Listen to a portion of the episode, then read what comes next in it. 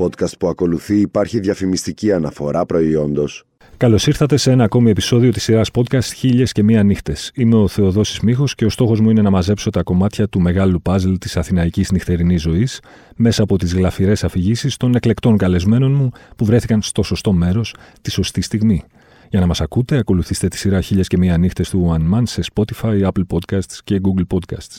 Παρεμπιπτόντως, όλοι εσείς που μας ακούτε και βγάζετε stories από τις εξόδους σας το βράδυ ή θέλετε να κινηματογραφήσετε ότι σας συμβαίνει εκεί έξω, να ξέρετε ότι τώρα μπορείτε να το κάνετε με εκπληκτική λεπτομέρεια και χρώματα στα βίντεό σας με το Nightography που έχει το νέο Samsung Galaxy S22 Ultra. Θα με θυμηθείτε, ακούστε που σας λέω.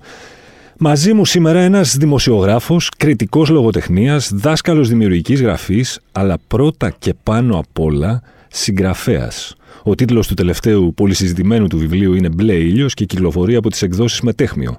Κυρίες και κύριοι, ο Διονύσης Μαρίνος. Καλώς ήρθες, Διονύση. Το τιμόνι είναι στα χέρια σου. Ελπίζω να είσαι έτοιμος να μας πας μια βόλτα στο χρόνο και στο χώρο.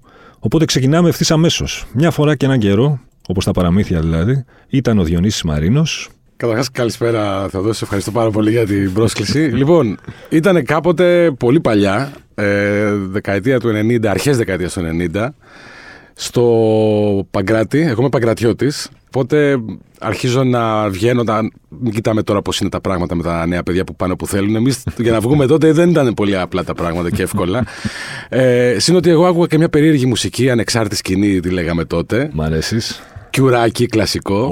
Oh, ε, οπότε το μοναδικό μπαρ που είχαμε εκείνη την περίοδο ε, για να πάμε ήταν το Memphis αμφιβάλλω αν υπάρχει το Memphis αυτή τη στιγμή. Τώρα πρέπει να είναι παλαιοληθική ανάμνηση. Δεν υπάρχει, αλλά ιστορικό μαγαζί. Ε. Ναι, ναι, ναι. Πάω λοιπόν με τους κολλητούς μου ένα βράδυ, το πρώτο βράδυ. Αρχίζουμε και πίνουμε, δεν ξέρουμε τι ακριβώς έχουμε πιει. Αμέτρητα πράγματα με διαφορετικά χρώματα, διαφορετικές γεύσεις και όλα αυτά. Και η πρώτη μου ανακάλυψη, η πρώτη μας ανακάλυψη είναι το πόγκο αυτό που χορεύουν και πέφτει ο ένας πάνω στον άλλον. και αρχίζουμε λοιπόν και εμείς να μετέχουμε σε όλο αυτό το πανηγύρι και να τρώμε τέτοιο ξύλο και να δίνουμε τέτοιο ξύλο. το οποίο λες, οκέι, okay, είσαι νέος, θα το κάνεις, θα, θα, θα γουστάρεις κιόλας. Το φοβερό είναι ότι ακριβώς απέναντί μου, γιατί μην ξεχνάμε ότι είμαστε νέοι, έφηβοι, ε, οι ορμόνες, καταλαβαίνεις όλα αυτά. Ναι. ε, εμφανίζεται μια κοπέλα η οποία είναι ίδιος ο Ρόμπερτ Σμιθ. Στο θηλυκό του όμως. Και εγώ παθαίνω πλάκα. Και τώρα λέω, είναι ο Ρόμπερτ Σμιθ ή είναι η αδερφή του, ας πούμε.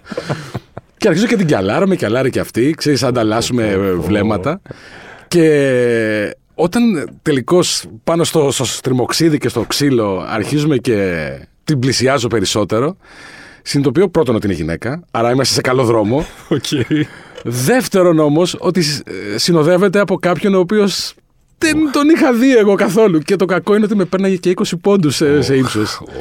Θεωρώ πως ήταν ένα βράδυ δραματικό ως προς το ερωτικό κομμάτι, αλλά πολύ αποκαλυπτικός προς το μουσικό και το διασκεδαστικό. Δεν είχατε τίποτα επεισόδια με τον κύριο που συνόδευε. Όχι, όχι, γιατί. Ε, νομίζω τα βρήκαμε πάνω στο στριμοξίδι του, του χώρου. Αυτό το Pongo Dance με, με έσωσε τελικά. Πω, το Memphis, καταπληκτικό μαγαζί. Καταπληκτικό. Καταπληκτικό μαζί. Πέρασα πολλά βράδια στο, στο Memphis. Εκ των υστέρων, βέβαια, γνώρισα και άλλα μαγαζιά όπως τα Εξάρχεια, πούμε, στο Αν και όλα αυτά.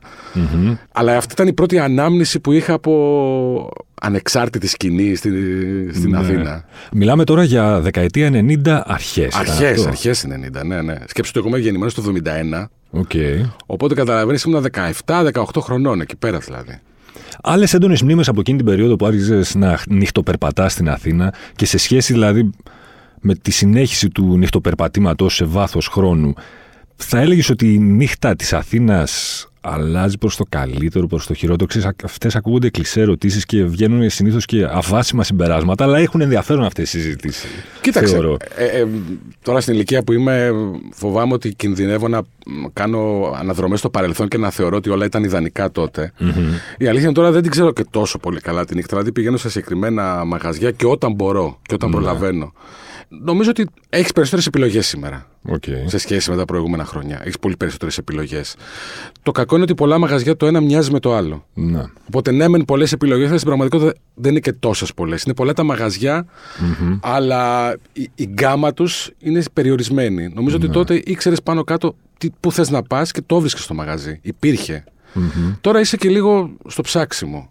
Είναι καλύτερα τώρα που anything goes που λένε ή παλιότερα που ήταν πιο ξεκάθαρα αισθητικά έτσι περιχαρακωμένες οι, οι φυλές όπως λέγαμε στην Αθήνα, οι φυλές της πόλης, οι, οι γκοθάδες, οι κιουράδες, Ναι, οι ναι, ναι. μεταλλάδες, ξέρω εγώ, οι, Η σκιν. οι σκιν, ναι, οι, τα πανκιά, όλα αυτά, οι γκαραζάδες. Ήταν ωραία αυτά τα χρόνια. Ήταν πολύ- ωραία. ήταν ωραία. Δηλαδή και τα, ξ- το ξύλο που έπεφτε. Πολύ ξυλίκι μιλάμε. Πολύ ξυλίκι. Πολύ ξυλίκι.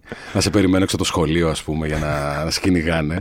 Ε, τα μηχανάκια και όλα αυτά. Ε, Ναι. εντάξει, έχουν μια άγρια ομορφιά όλα αυτά. Εφηβική όμως. Ναι. Τώρα που έχουμε μεγαλώσει, νομίζω ότι και εγώ το βλέπω με διαφορετικό μάτι. Δεν ξέρω να σου πω την αλήθεια αν υπάρχουν τέτοιες φυλές. Υπάρχουν άλλου τύπου φυλές πλέον Άλλου τύπου, ναι. στην, Α- στην Αθήνα. Είναι μυθιστορηματική η Αθηναϊκή νύχτα ως συγγραφέας τώρα, πες μου. Ναι, ναι, είναι. Και πού έγκυται αυτή η διάσταση Κοίτα, έχει, της έχει μια Αθηναϊκής άγρια νύχτας; ομορφιά η, η Αθήνα και έχει πολλές αντιθέσεις. Μμμ. Δηλαδή, μπορείς να πας από δρόμο σε δρόμο και να δεις άλλου τύπου ανθρώπους, άλλες πολυκατοικίες ενδεχόμενα, άλλο φωτισμό στους δρόμους. Όλο αυτό, αυτές οι αντιθέσεις είναι ξέρεις, το, το άλλα για ένα συγγραφέα. Γιατί αν βλέπεις ένα πράγμα το οποίο είναι flat και όμοιο παντού, τι να βγάλεις από αυτό το πράγμα; Δηλαδή, μου λένε, ξέρω εγώ για την Πράγα, ξέρω εγώ για ε, πόλη στο, στη Γερμανία, ξέρω εγώ στο, Μο- στο Μόναχο. Μα είναι όλα ίδια. Ενώ αν πας στο Βερολίνο, είναι διαφορετικά τα πράγματα. Ναι, ναι, ναι. Αν πας στη Βαρκελόνη, ας πούμε, είναι διαφορετικά τα πράγματα. Γιατί, Γιατί έχει αντιθέσεις.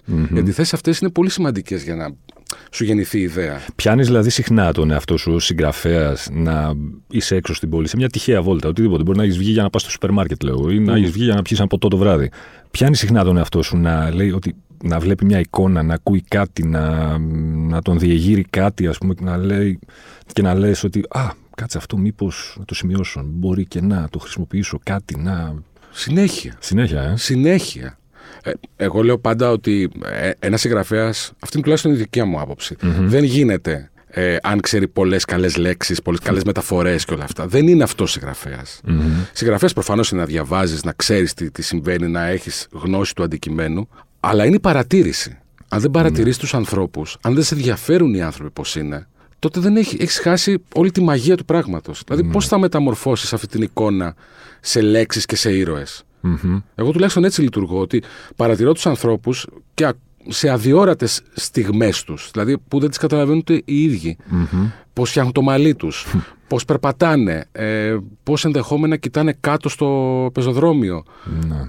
Ψάχνω τέτοια πράγματα. Και από αυτά αρχίζω και τραβάω ό- ό,τι μου με κεντρίζει περισσότερο. Έχεις πιάσει τον εαυτό σου ξέρεις, να σκέφτεσαι ότι ρε φίλε μου κοστίζει ας πούμε, το γράψιμο στις κοινωνικές μου συναναστροφές. Υπό την έννοια ότι ξέρεις, είναι μια μοναχική δουλειά το γράψιμο.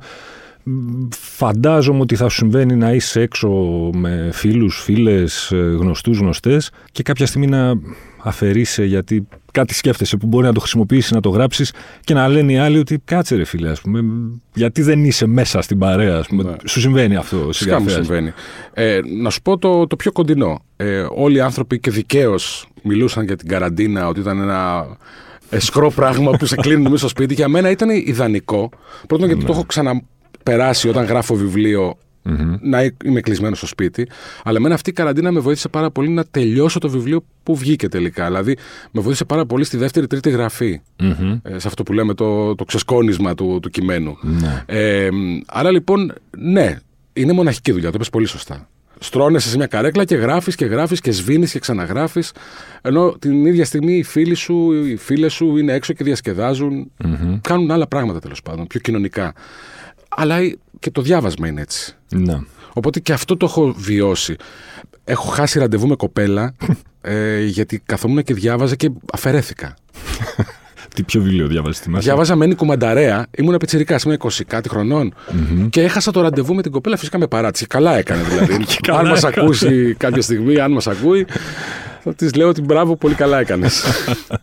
Πώς διασκεδάζεις όταν τελειώνεις κάτι που γράφεις, Μετά, μάλλον, μ, να το πούμε αλλιώς, με, μετά από μια αποδοτική ημέρα γραψίματος, τι τρατάρεις τον εαυτό σου, τι κάνεις για να, να πεις μπράβο στον εαυτό σου; Κοίτα, όταν πρόκειται για λογοτεχνικό κείμενο, είναι σαν να φεύγει από πάνω μου ένα βαρύδι.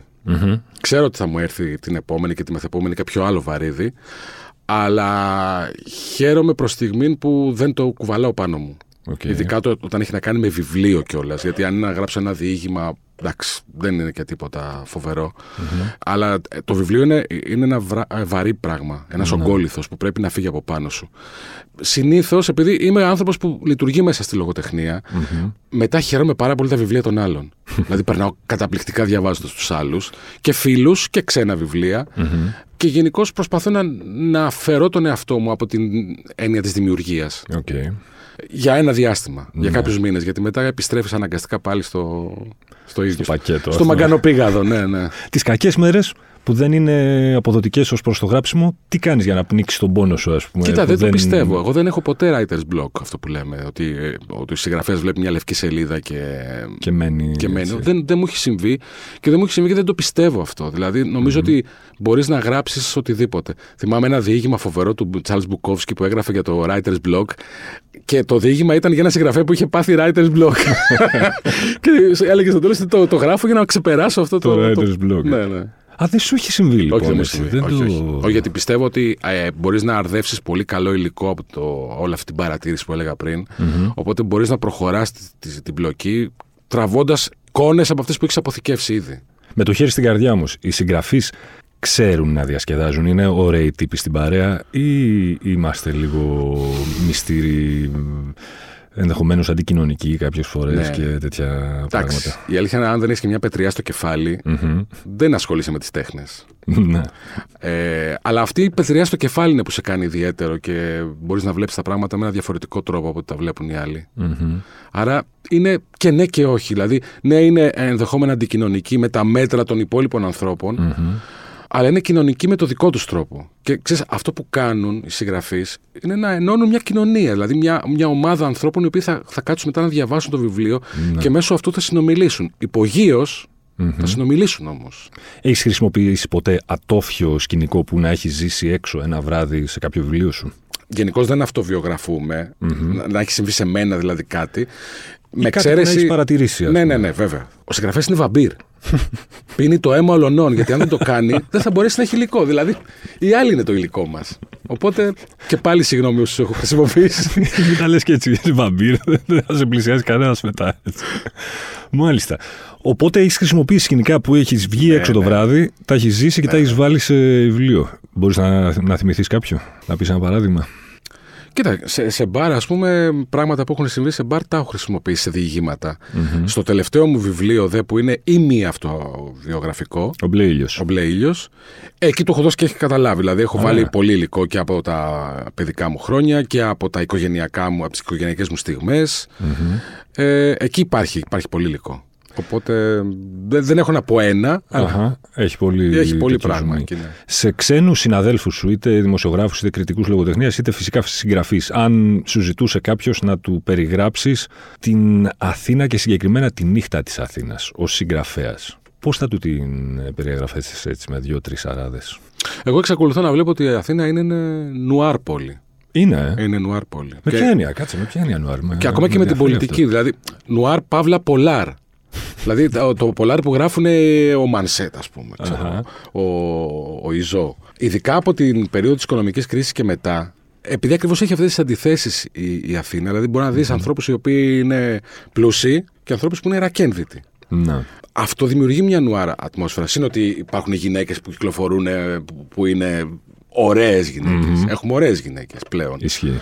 Ε, τι χρειάζεται ένα νουάρ; Μια πολύ ωραία γυναίκα, έτσι ε, θελκτική μεν αλλά και μυστηριώδη. Διάφορους καλούς, διάφορους κακούς. Ναι.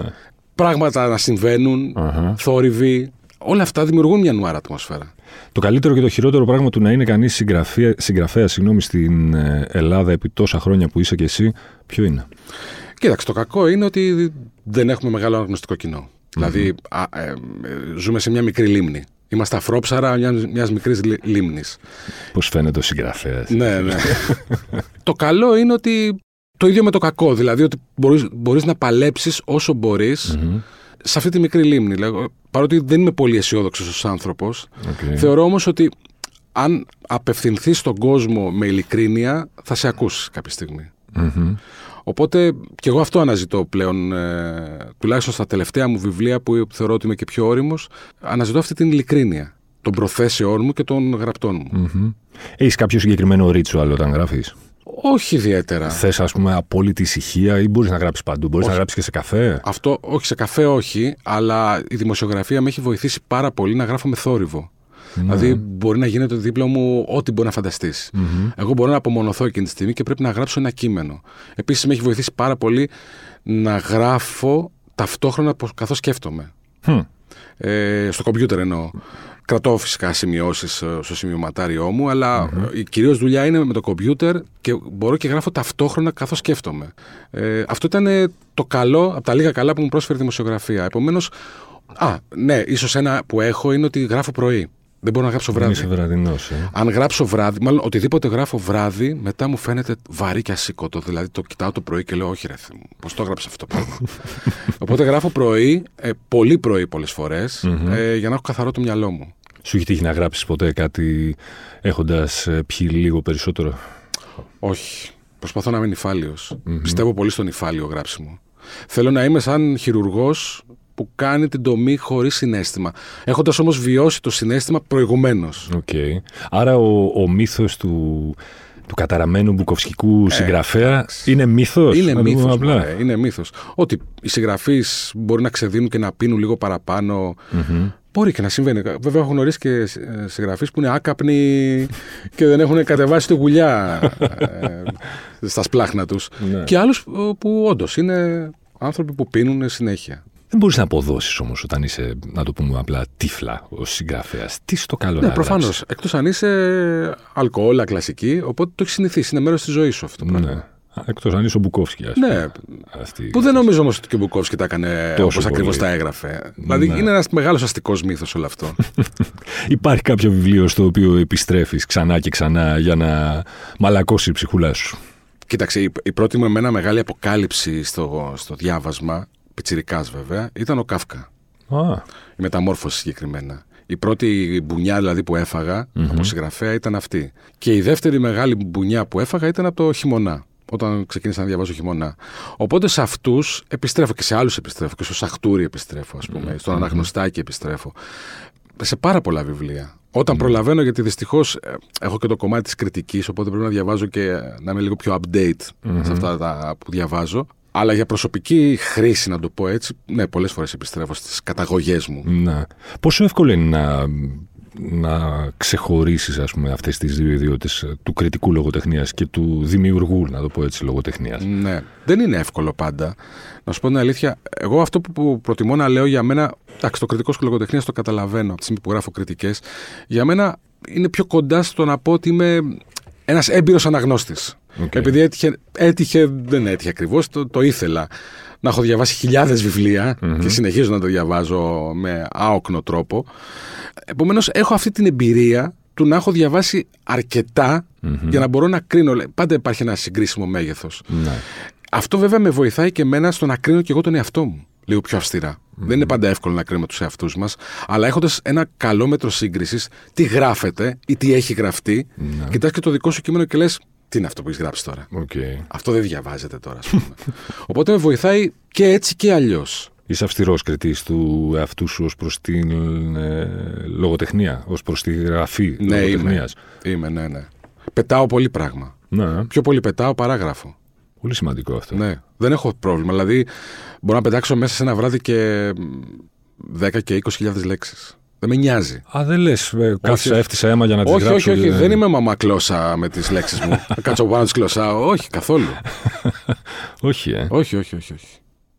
Σου έχει τύχει ποτέ τώρα να βγάλουμε, να πάμε σε μια πιπεράτη, όχι πιπεράτη, σε μια κουτσομπολίστικη να το πω, δεν πειράζει, να το πούμε έτσι ως ε, έμπειρος αναγνώστης, όπως είπες, ή κριτικός λογοτεχνία, ναι, ναι. όπως θα έλεγε κάποιος ε, άλλος. Σου έχει τύχει ποτέ να γράψεις κάτι για έναν Έλληνα συναδελφό σου και να σου ζητήσει τα ρέστα. Όχι. Να σου πω όμως τι γίνεται. Εγώ με τα χρόνια απέκτησα εντός πολλών εισαγωγικών ένα προνόμιο να μην γράφω ό,τι μου δίνουν. Okay. Στα εκάστοτε μαγαζιά που δουλεύω. Να επιλέγω εγώ τα βιβλία αυτό με βοηθάει ως προς τι; Αυτό μπορεί να γίνει και για τα ξένα βιβλία, όχι μόνο για τα βιβλία των Ελλήνων συγγραφέων. Mm-hmm. Πρώτον, γιατί ε, έχω μια συγκεκριμένη φιλοσοφία. Ότι η ζωή είναι πολύ μικρή για να διαβάσεις βιβλία τα οποία δεν διαβάζονται. Άρα τα αφήνεις στην άκρη και πας στα βιβλία που πραγματικά σε ενδιαφερουν και μπορείς από αυτά να βρεις κάτι καλό να γράψεις. Okay. Και σύν ότι έχω και μια ιδεαλιστική άποψη για την κριτική. Ναι, μεν η κριτική οφείλει να, να λέει τα σίκα σίκα και τη σκάφη σκάφη, δεν το συζητάω. Αλλά την, στην τελική πρέπει να, να προτρέπει τον κόσμο να αγοράσει ένα βιβλίο. Γιατί αν θάψεις ένα βιβλίο, ποιος ο λόγος ο άλλος να πάει να το αγοράσει, ας πούμε; Σωστό. Άρα προτιμάς να γράφεις για πράγματα που, που, που θες να γράψεις κάτι καλό τέλος πάντων. Όχι να που είναι όμως καλά. Που είναι όμως καλά. καλά. Ναι. ναι. Και από ό,τι καταλαβαίνω, είσαι από αυτούς που λένε ότι, κοίταξε να δεις, ανοίγεις ένα βιβλίο ως αναγνώστης, άμα δεις ότι μία, δύο, τρεις, δέκα, είκοσι, πενήντα σελίδες δεν την παλεύεις να συνεχίσεις. Ναι, ναι. Παράτα το και πήγαινε στο επόμενο. Παλιότερα ήμουν ψυχαναγκαστικός. Το πήγαινα ναι. μέχρι τέλου. Αλλά ήμουν πιο νέος. Είχα αβάτζο χρόνο μπροστά και μου. Αν το βιβλίο που θα ανοίξεις είναι ένα από τα classics, παιδί μου, σου λέω εγώ ότι αποφασίζεις να διαβάσεις Φόκνερ για πρώτη φορά. Ε, από τους αγαπημένους μου όμως. Παρεμπιπτόντως. Ζώρικος. Ζώρικος, πολύ, ναι, ναι. Ξέρω κόσμο που έχει γονατίσει με ναι. το. Αβεσαλόμ, αβεσαλόμ. Με το αβεσαλόμ, εντάξει. Και τη βοηκεμανία, ναι, ναι. Τον παρατά στο Φόκνερ ή λες πρέπει να τον διαβάσω γιατί είναι ο Φόκνερ; Αντίστοιχα άλλα ιερά τέρατα. Όχι, όχι. Το, το, εγώ τον διαβάζω ε, όταν τον πρωτοδιάβασα στη μετάφραση του Μάτε ή τα, τα, τα πιο, πιο παλιές εκδόσεις, ε, ήρθε και κόλλησε. Δεν ξέρω πώς. Ναι. Α πούμε, ο Τζόις δεν μου κόλλησε ποτέ. Okay. Τον έχω διαβάσει αποσπασματικά βέβαια. Mm-hmm. Αρκετά όμως αποσπάσματα από τον Οδυσσέα, αλλά δεν, δεν έτυχε να μου κολλήσει. Mm-hmm. Δεν είχα όμως θέμα ότι είναι καταλαβίστικος. Δεν μπήκα mm-hmm. ποτέ σε αυτή τη διαδικασία. Είναι πώς ταιριάζουν τα χνότα σου με ένα συγγραφέα.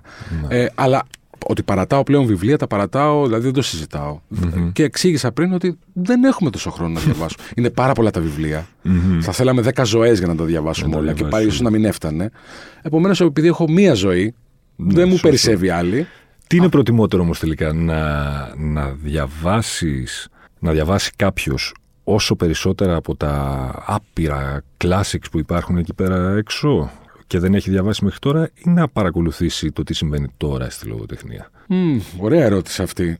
δηλαδή, αν δεν έχεις διαβάσει, ας πούμε, τίποτα από τον Ντοστογεύσκη, πρέπει να διαβάσει το καινούριο ξέρω εγώ, του, του Διονύση Μαρίνου. Γιατί να μην διαβάσει του Ντοστογεύσκη; Ναι. Καταλαβαίνεις πώς το λέω. Καταλαβαίνω, ναι. Κοίτα, αυτό μπορεί να το κάνει και συνδυαστικά βέβαια. Δεν είναι απαραίτητο ότι το ένα αναιρεί το άλλο. Mm-hmm. Το ιδανικό είναι να αρχίσεις να ξεκινάς από το, τον πρώτο όροφο. Ναι. Που είναι η βάση. Δηλαδή, Οκέι, okay, να διαβάσει έναν Έλληνα συγγραφέα, αλλά αν δεν έχεις διαβάσει Βυζινό, ας πούμε, mm. ή Παπαδιαμάντη ή Θεοτόκη, σου λείπει κάτι. Ναι. Σου λείπουν αρκετοί κρίκοι της αλυσίδας. Mm. Όλοι είμαστε κρίκοι μιας αλυσίδας. Εντάξει, να διαβάσουμε και τους σημερινούς, mm-hmm. βεβαίως.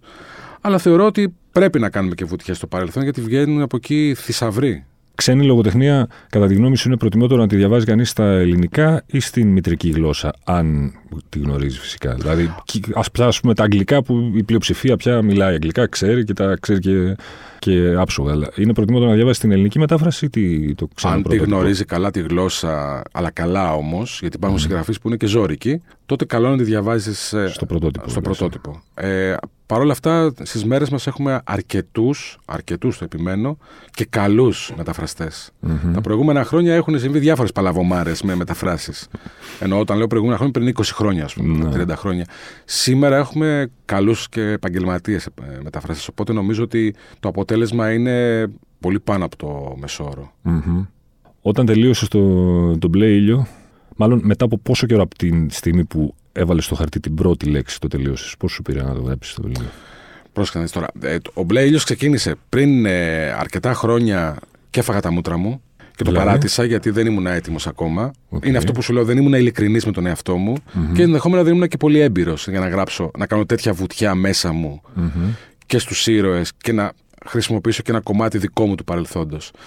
Εκ των υστέρων, αφού πέρασαν κάποια χρόνια και είδα ότι τώρα ήρθε το πλήρωμα του χρόνου, mm-hmm το βιβλίο υπήρχε μέσα μου έτσι κι αλλιώς. Απλά δεν είχα τον τρόπο, δεν ήξερα τον τρόπο που έπρεπε να το γράψω. Όταν λοιπόν τον βρήκα αυτόν τον τρόπο, ή τουλάχιστον θεώρησα ότι είναι ο, ο πιο κοντινός αυτό που, που σκέφτομαι, mm-hmm. δεν μου πήρε τόσο πολύ χρόνο να το γράψω. Σταματούσα σε κάποια σημεία τα οποία ήταν κόκκινες γραμμές mm-hmm. για μένα. Αποφάσιζα αν θα τις πατήσω και πόσο θα τις πατήσω. Να πω 6-8 μήνες, βέβαια μου πήρε άλλο τόσο μετά για να κάνω και την επιμέλεια ε, okay. του βιβλίου, που μόνος μου πριν πάει στον εκδοτικό. Δηλαδή το, το χτένισε αρκετά το, το κείμενο ε, για πράγματα τα οποία ήταν και επικίνδυνα. Σημειωτένω ότι έχω ενημερώσει αρκετούς ανθρώπους πριν βγει το βιβλίο ότι ξέρετε, είστε με κάποιο τρόπο μέσα. Α, το κάνει αυτό, ε. Είναι η πρώτη φορά που ήταν, είχε αρκετά δικά μου στοιχεία. Γιατί τα προηγούμενα βιβλία δεν ήταν αυτοβιογραφικά. Ήταν μυθοπλασία καθαρή. Okay. Ε, σε αυτό το βιβλίο όμως, επειδή υπάρχουν αρκετά δικά μου πράγματα μέσα, οπότε αυτοί που έπρεπε να ενημερωθούν ενημερώθηκαν. Και αν κάποιος από αυτούς. Κάτσε, τους ενημέρωσες χωρίς προφανώς να τους δείξει το υλικό. Χωρίς να τους δείξω, ναι, ναι. Απλώς με πίστεψαν ότι αυτό που έχω γράψει δεν τους ε, προσβάλλει. Okay. Αν λέμε, αν κάποιος σου λέγε ότι δεν θέλω, βγάλε με, από πού και ως πούμε χρησιμοποιήσεις. Δεν ξέρω, του, του έτυχε του Κνάουσγκορτ που έβγαλε αυτή τη, τη μεγάλη. Μπράβο, το, το ναι. εξάτομο, ας πούμε, που ο θείος του, ο αδερφός του πατέρα του, αν θυμάμαι καλά, Α, τον πήγε μέχρι και τα δικαστήρια. στα ναι, δικαστήρια. Όντως. Ε, δεν ξέρω τώρα αν μας συνέβαινε αυτό. Να τρέχω στα δικαστήρια τώρα με διάφορους κούγες. Μακριά από εμάς. Μακριά από εμάς. λοιπόν, πες τώρα ότι έχεις τελειώσει το βιβλίο, είσαι σε μια περίοδο που δεν γράφεις. Είσαι πιο χαλαρός, Σε αυτή τη φάση είμαι τώρα. Ωραία. Πες ότι σε αυτή τη φάση που είσαι τώρα, βγαίνεις ένα βράδυ έξω και τα τσούζεις. Πας στο αγαπημένο σου μπαρ, στο αγαπημένο σου στέκι. Πίνεις λίγο παραπάνω από όσο θα έπρεπε. Mm. Γυρνάς στο σπίτι σου, κοιμάσαι, ξυπνάς με ένα ελαφρύ, βαρύ, ας το πούμε κάπου στη μέση hangover. Το, το αισθάνεσαι το hangover. Ποια είναι η συνταγή του συγγραφέα Διονύση Μαρίνου για να ξορκίσει το hangover; Να πιει το ίδιο πράγμα. Τι το συζητάμε; Να το Μπουκόφσκι. Ένα νεκρώνει την ημέρα, το γιατρό τον κάνει πέρα. Μ' αρέσεις. λοιπόν, μπλε ήλιος κυκλοφορεί από τις εκδόσεις Μετέχμιο, σωστά. Ναι, ναι, ναι. Και από όσο ξέρω πάει πάρα πολύ καλά. Εντάξει, καλά πάει, ναι. Οπότε τι να πω, στα επόμενα. Τώρα, με το καλό. Ναι, ναι, ναι, Έχω ένα πράγμα στο μυαλό μου αυτή τη στιγμή που το δουλεύω. Ε, είμαι σε καλό δρόμο. Δεν έχω βάλει βέβαια λέξη ακόμα στο κομπιούτερ, αλλά ε, εγώ έτσι πάντα δουλεύω. Πρώτα στο μυαλό μου, πρώτα στις σημειώσεις μου και όταν πάω στο κομπιούτερ ξέρω πάνω κάτω που θέλω να το πάω. Οπότε ναι, από το καλοκαίρι και μετά ξεκινάω το, το επόμενο. Το επόμενο. Με το καλό λοιπόν. Ευχαριστώ. Ευχαριστώ για την παρέα, Διονύση. Να σε καλά, να σε καλά. Μην ξεχνάτε ότι για να μην χάνετε επεισόδιο αρκεί να βρείτε και να κάνετε subscribe τη σειρά podcast χίλιας και μία νύχτες σε Spotify, Apple Podcast και Google Podcast. Ραντεβού την ίδια ώρα, στο ίδιο μέρος, την άλλη πέμπτη.